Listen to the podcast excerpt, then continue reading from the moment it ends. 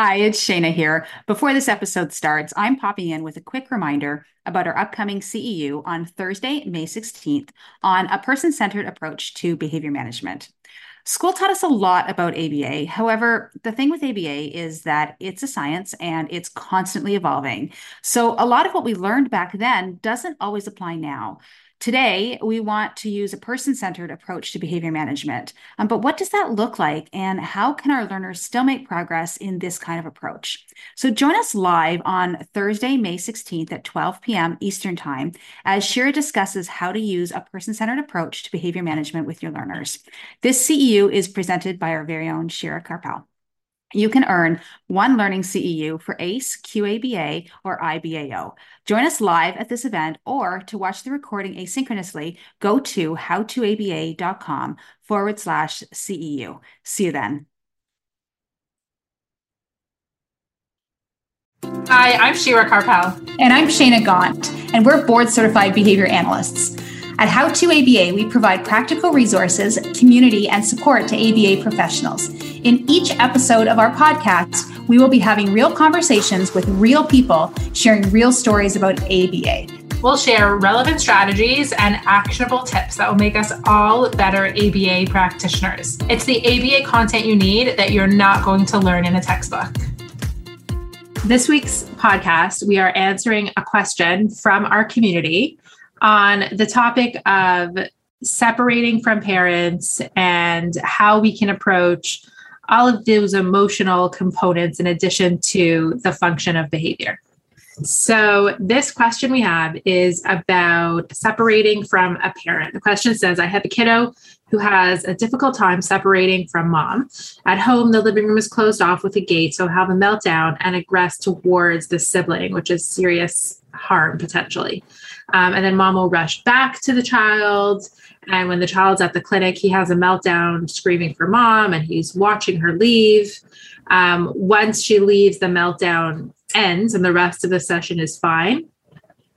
However, when a staff member leaves his proximity, he'll say goodbye over and over and over again. Um, so it's kind of repetitively with that separation.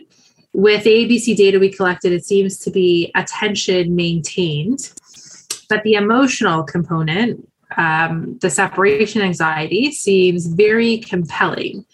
How can I address the emotional fear he has? And I think really the root of the question here is the behavioral function versus is there a place for the emotional piece?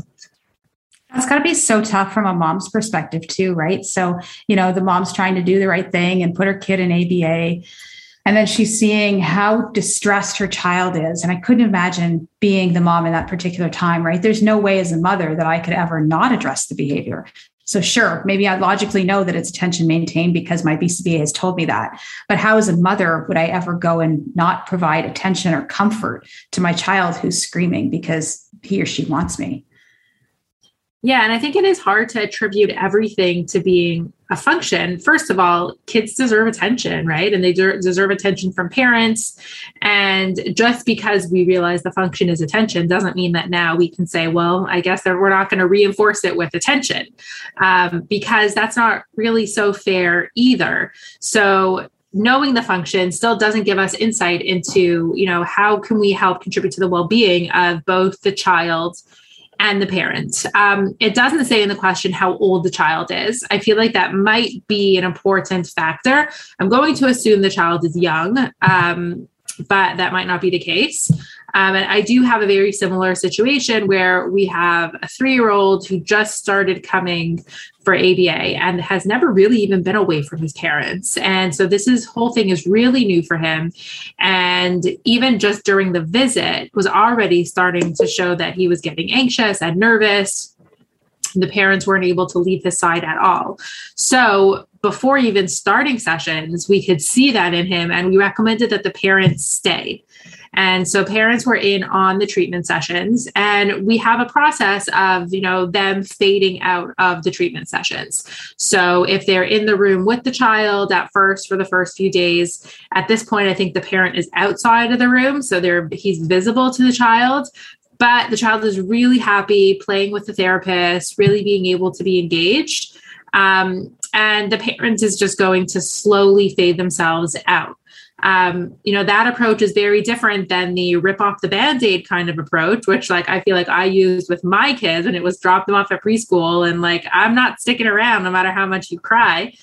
Um, they're very different approaches. And I think that, you know, the rip off the band aid approach does work for a lot of kids who maybe don't have, you don't suspect that there's an emotional component, that there isn't that fear or the anxiety. But I think when we're dealing with, um, what you're calling separation anxiety, you do have to take that into account. And sometimes just do it using the typical withhold reinforcement method might not be in the best interest so then we do want to look at something that that's more you know shaping smaller approximations of that behavior and, you know, as much as we don't always want parents present during therapy, why not? I think it's fantastic. Parents being present during therapy is so great for so many reasons. Number one, it, you know, helps with that quote unquote separation anxiety, but also um, parents learn right? They can see what we're doing in therapy. They can see that we're not harming their child. And they can also see, oh, this is how you get them to talk or this is how you get them to at least communicate or you know point to things etc um, so it's really amazing. When we've had parents in sessions we've had so much progress made because parents have been there. Um, sure you know what? Parents can be distracting and that's always the argument that i hear from therapists is that oh but they're you know parents are so distracting. The the child is climbing all over mom or just nestles into mom's armpit and won't you know won't come and see me. And so well listen like you've got to find a better reinforcement so find something that's better than mom to, you know, help get that child paired with you. Um, so I agree completely. Keep the mom in the therapy session. Not only is the child less anxious, but also the mom's learning. And then number three, you get to learn what makes that child tick, and you know, basically pair yourself with reinforcement, um, and before you start fading mom out. And I think if if it's not an option for mom to say to stay, because you did mention that um, at some point she drops the child off and leaves and then the child is fine. So if you have that conversation with mom and you're offering her to stay and she's saying it's, it's not really an option which is possible um, then i think have the conversation with mom about well if you're not going to stay then we're going to need you to do x y and z. And you know kind of explaining to her and discussing with her how that you can make that work so that she's able to leave um, and not, you know, maybe come back over and over again, but come up with a system where you're able to fade her out so that she can leave. Maybe it's dropping them off at the door. Maybe she walks the child in or coming up with a way that the child clearly knows mom is leaving um, and mom is not going to come back because I'm crying and helping helping mom you know work through that um, where the ideal would be if, if she could stay and, and not have to leave and go through that meltdown. But if she can't, then how can we still facilitate the best outcome here? And what's the best way to help mom through this? We had a child one time who we did exactly this with, and mom stayed in therapy sessions. And we wrote this whole procedure, and it was like literally step by step. Okay, mom, you leave the room for 10 seconds and you come back in. You're in sight, but not available, et cetera, et cetera. And honestly, within a month, like we haven't even started this procedure yet. It was just mom was in the room. Within a month, the kid was ignoring mom and being and was with us because we were fun and we were paired. Um, the, they were we had to throw our procedure out because mom could just leave at that point in time because the kid then trusted us. And as the child trusted us, mom was just like, yeah, it's irrelevant whether she's in the room or not. So it's like, oh, I spent an hour on that. and now I don't have to use it, which is actually great. But it's like, oh, but my time, I want to just implement this procedure. But that's a good point because that's not behavioral either, right? But building trust and building relationships and taking the time to pair and have the therapist really connect with the child will take you really far in these kind of situations because first and foremost the child I mean, and the parent but essentially the child has to feel safe. And sometimes that separation anxiety comes from you know a feeling of insecurity or a feeling of being unsafe. So if you can spend some time pairing then that will help build the relationship so that they do feel safe. And then maybe you don't need those protocols. Yeah. So, you know, if the mom, to Shira's point before, if the mom can't stay, have that conversation with mom. Well, can you stay for a month? Can you stay for a week? Can you stay? Okay, you can't stay at all. Okay, then this is what needs to happen. Or, hey, can you stay for the first 10 minutes? Can you stay for the first 15 minutes? How long can you stay for?